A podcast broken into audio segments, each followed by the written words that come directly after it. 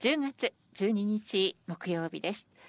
今日は道草の日ですはいお題をお願いします東西南北ね東西南北東西南北でもはい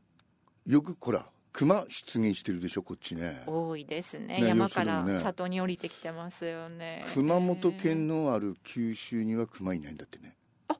今そうですかい今はね昔はいたんでしょ今いるんだどうしていないんでしょうどうしてかね寒い方が好きなんじゃなああそうなんですかねわかんないけえいえだそうです初めて聞きました、ね動物の話をしてましたはいえーっと狐からタヌキにねタヌキネイリ狐本当にたしてぬるときいうびっくりしましたねねね本当だたぬきね入りたぬきのたぬきね入りあの水戸にね、はいえー同級生がいるんですけど、えー彼女からねメールが来て聞いてくれててでこの間そうで喋っしたたか殺生石というのをね、はいやりましたね、ええつまり九尾の狐ね脱皮が、えー日本に来てそして矢でいられて死んじゃうけれど殺生石というね怖い石になっちゃったとはいねそうでした周りの動物みんな殺しちゃう空飛んでくる鳥も領海領空侵犯か領空侵犯で落としてしまうと すそごいこにはいその元能和尚という人が来て「ねナムから堪能取ろえようよ」「おちゃらかもくれんきゅうろいつおっぺけれつのパッパン」こう叩いたら石が粉々に砕くはい殺生石なくなったはずですよねなくなったんじゃないですかあの彼女のメールにねはえー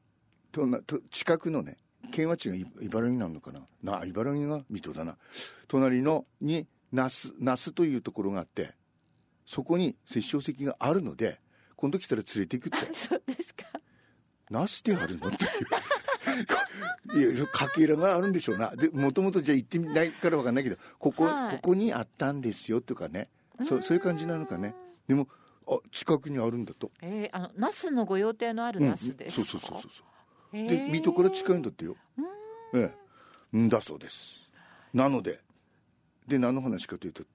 たぬきですたね。ぬきたぬき、たぬきね入りたぬきね入れね、し本当にすると。えでね、これ書いてるんですけどね。えーたぬきはなんとなくかと。ー、 なんて聞いたことないですね泣くんしょうその代わり、鳴き声は有名じゃないけど、腹包みをポンポコ打つ。うんポンポコリンポンポコ、ポンポコといえばもうたぬきと。はい、ね、だからちょっとユーモラスというかね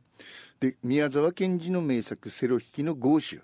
はい」有名ですね登場するんですねい一生懸命練習する豪州のもとに夜な夜ないろんな動物たちが来てうん応援すると、うんで小狸が来るところが、えー好きだというか有名だと、でね「狸汁にしてしまうぞ」と豪州が脅かすと彼はしばらく考え首をひねって答える「狸汁って僕知らないもん」と言うんだそうですうんそこがとてもいいというのでね。たぬき汁。この間やったその、あの、あ昨日安倍博が出ましたが、はいあの、東山、旭山動物園の安倍博の話もね、 そうでしたねあ先週やった同じ名前ですけどねたぬき練りやりましたはいね。彼が書いてましたけどね、たぬき汁ってすごくうまいんだと。美味しいんですか、うんえーなんか車に日帰りでいたたぬ きを、そうえー友達が料理して、で半信半疑で食った豚ら汁とは違うんですねこんなにうまい食べ物があるのかっていうぐらいうまいんだってああそうだからやっぱですりた昔からたぬき汁って言うけどやっぱへえりうまうまいんだねでそのそういうねユーモラスな小だぬきも年取るとよく言うでしょ古だぬきと そそんな言葉もありまたすねぬき親父となんでタヌキがつくんですかねでほら平気でたぬき練りするとタヌキがかわいそうな気もねしますけど、煮ても焼いても食えないような代物になるけどたぬき汁はうまいと。なるほどでね、えー吉野の山中でその鳥獣虫魚とかの生命感を歌い上げてきた歌人のね「えー、たぬきの歌」がこれです。少年の我通るたびに砂巻鹿の古だぬきいかになりしかうん、少年の我通るたびに砂巻鹿の古だぬきいかになりしか彼が少年の時にねはいでさこれ初めて聞きましたけど森の中を行くと時に頭の上から砂が降ってくるへえこれはたぬきの仕業だと言いならされていたらしいとう。んうん動物のいたずら心と言いますかはいね、えまあ座敷わらしもそうですけど、ええ子供のじゃないと見えないとかね子供うのんでそのこの歌人もね、えーなんつうんですかねいろいろ想像したわけですよね、今やねうん今や、そしてねこれ初めて分かりましたけどね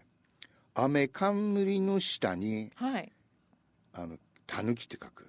え雨なんて読むん冠ですか難しいでしょえはいた狸だけでも画数多いのにえね獣編にはい里ねえその上になん雨て書くんでしょう冠ねとってもじ字数の多いこの訓読みははい土降ると読むんだそうです土降るだからここから来てるのかもしれないね、ああのの頭の上からね森歩くとはいた砂が降ってくるんでしょ、えだそうですいかになりしかうんもうこういうだからはい現象にはもええう今の時代では会えない、うんそういうことコリ妖怪もええ座敷わらしも消えてしまったぞ、はいということなんでしょう、うんうんそしてこの歌もはや我を騙してくれぬ獣らにチョコレートなどばらまきてやる、うんもはや我を騙してくれぬ獣らにチョコレートなどばらまきてやるね山の降るだぬきもいつしか消えちゃって土も砂も降らないそして私もこのように年老いたぞと今度はこちらがチョコレートのお返しをする番であるさあ君たち食べなさいとね、えーほのぼのとしたそんな歌なんですねユーモアがあっていいですね、いや本当にそのそういう意味での、えーキツネもタヌキも身近だったのがまあどんどんいなくなっているんでしょうまた話は変わりますがねはい明日水入の話をちょっとしますけどあの男子がね立川男子が落語の枕によく使っていた